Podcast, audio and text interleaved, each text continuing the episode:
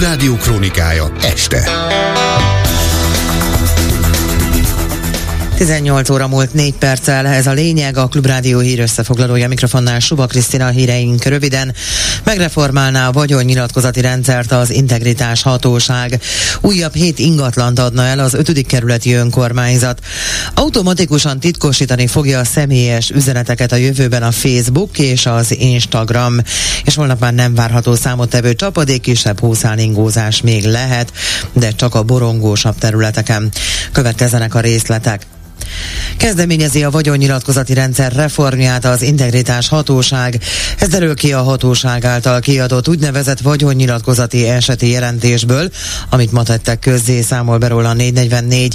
A hatóságnak törvényi kötelezettsége jelentést tenni a vagyonnyilatkozati rendszerről, annak érdekében, hogy növeljék a rendszer átláthatóságát és elszámoltathatóságát.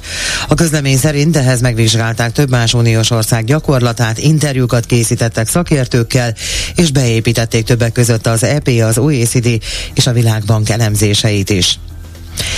Fél milliárd forintért újabb hét ingatlant adna el becsült érték alatt a belváros. Az erről szóló erőterjesztést az 5. kerületi önkormányzat képviselő testülete a kormánypárti képviselők szavazatával elfogadta, de a kisebbségben lévő Tiéd a belváros frakció nem szavazta meg, írja a Telex. Kovács Alex Gábor, a Tiéd a belváros frakció vezetője a Klubrádiónak azt mondta, számukra nem világos, hogy miért kell eladni ezeket az ingatlanokat.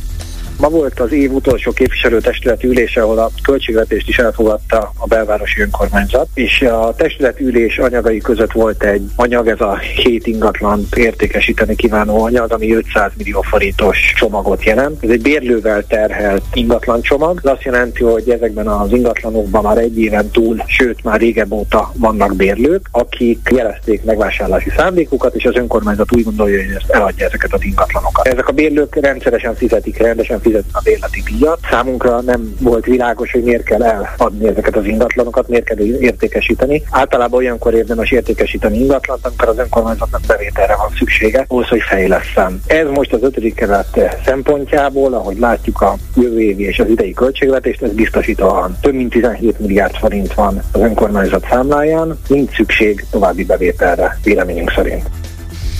Minden magyar számára jön az azonnali kincstári értékpapír számla, jelentette be Varga Mihály pénzügyminiszter. A perceken belüli számlanyítás lehetősége azoknak áll rendelkezése, akik ügyfelkapuval rendelkeznek. Varga Mihály kitért arra is, szeretnék, ha az államkincstárnál a jelenlegi több mint 800 ezer ügyfelszámlából több mint 1 millió lenne rövid távon.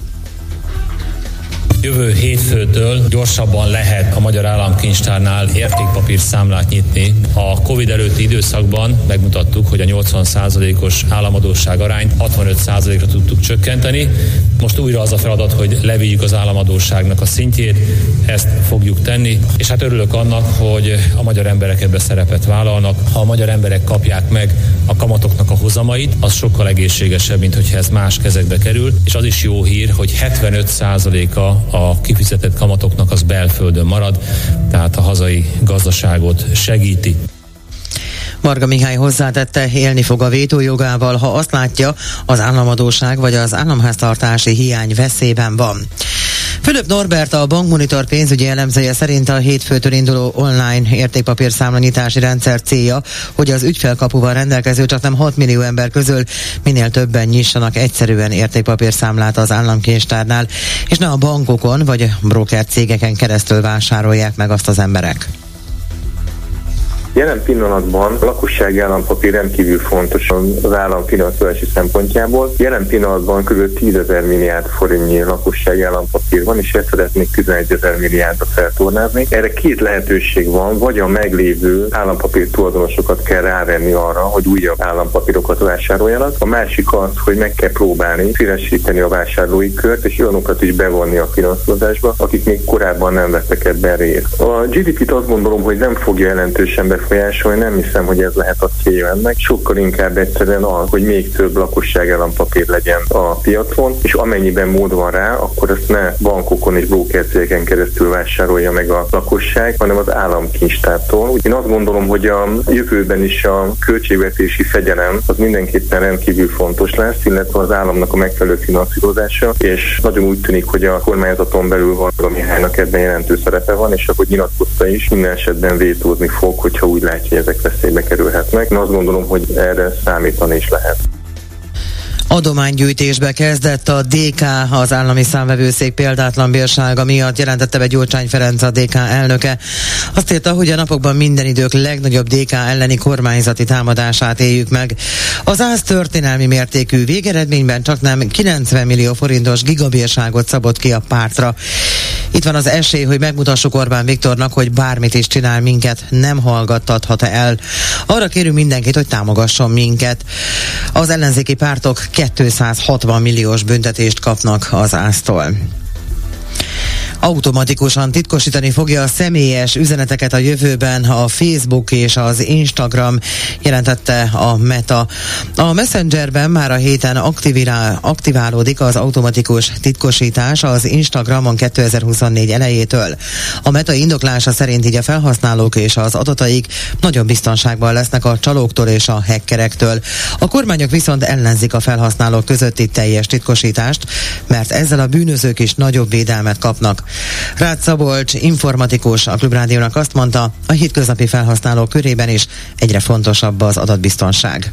Alapvetően a felhasználóknak, igazából nekünk is, mint hétköznapi felhasználók, egyre fontosabb az adatbiztonság, illetve egyre jobban fél mindenki attól, hogy kitudódhatnak azok az üzenetek, amiket ő ír, vagy azok a, azok a dolgok, amikről ők kommunikálnak, akár a Facebookon, akár, a, akár az Instán, és emiatt egyébként elkezdtek már egyre többen elpártolni ezektől a felületektől, és más olyan csevegő alkalmazásokat használni, akár a Whatsappot, akár a Signált, akár a Telegramot használni, amik ugye már jelenleg titkosít titkosítottan működnek. Ugye ennek a titkosított csatornának az a lényege, hogy mind a két üzenet váltó félnél van egy ilyen titkosítási kulcs, amivel le van kódolva maga az üzenet, ami elmegy A-ból B-be, és hogyha ezt az üzenet csomagot valaki megpróbálja a két, vég, két felhasználó közt megnyitni, akkor nem fogja tudni a titkosítás miatt, és pont ezért állja meg a helyét az, hogy a csalók ellen jobban véd a titkosítás, hogyha esetleg az ember nyilvános wifi hálózatot használ, amin ugye nincsen semmiféle jelszó, tehát nincsen rajta biztonság, akkor hiába kapják el ezeket az üzenetcsomagokat, a titkosítás miatt nem fogják tudni megnyitni.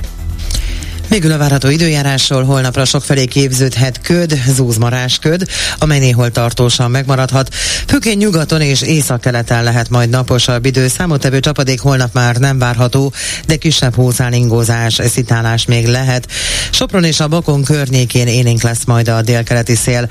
Hajnalban mínusz 6 és plusz 1, a havas nyugati és északi tájakon mínusz 10 és mínusz 7, holnap napközben mínusz 1 és plusz 5 fok között alakul majd a hőmérséklet. Jövök vissza a hírekkel legközelebb 19 órakor, most pedig folytatódik az Esti Gyors Hardi Mihályjal. A lényeget hallották.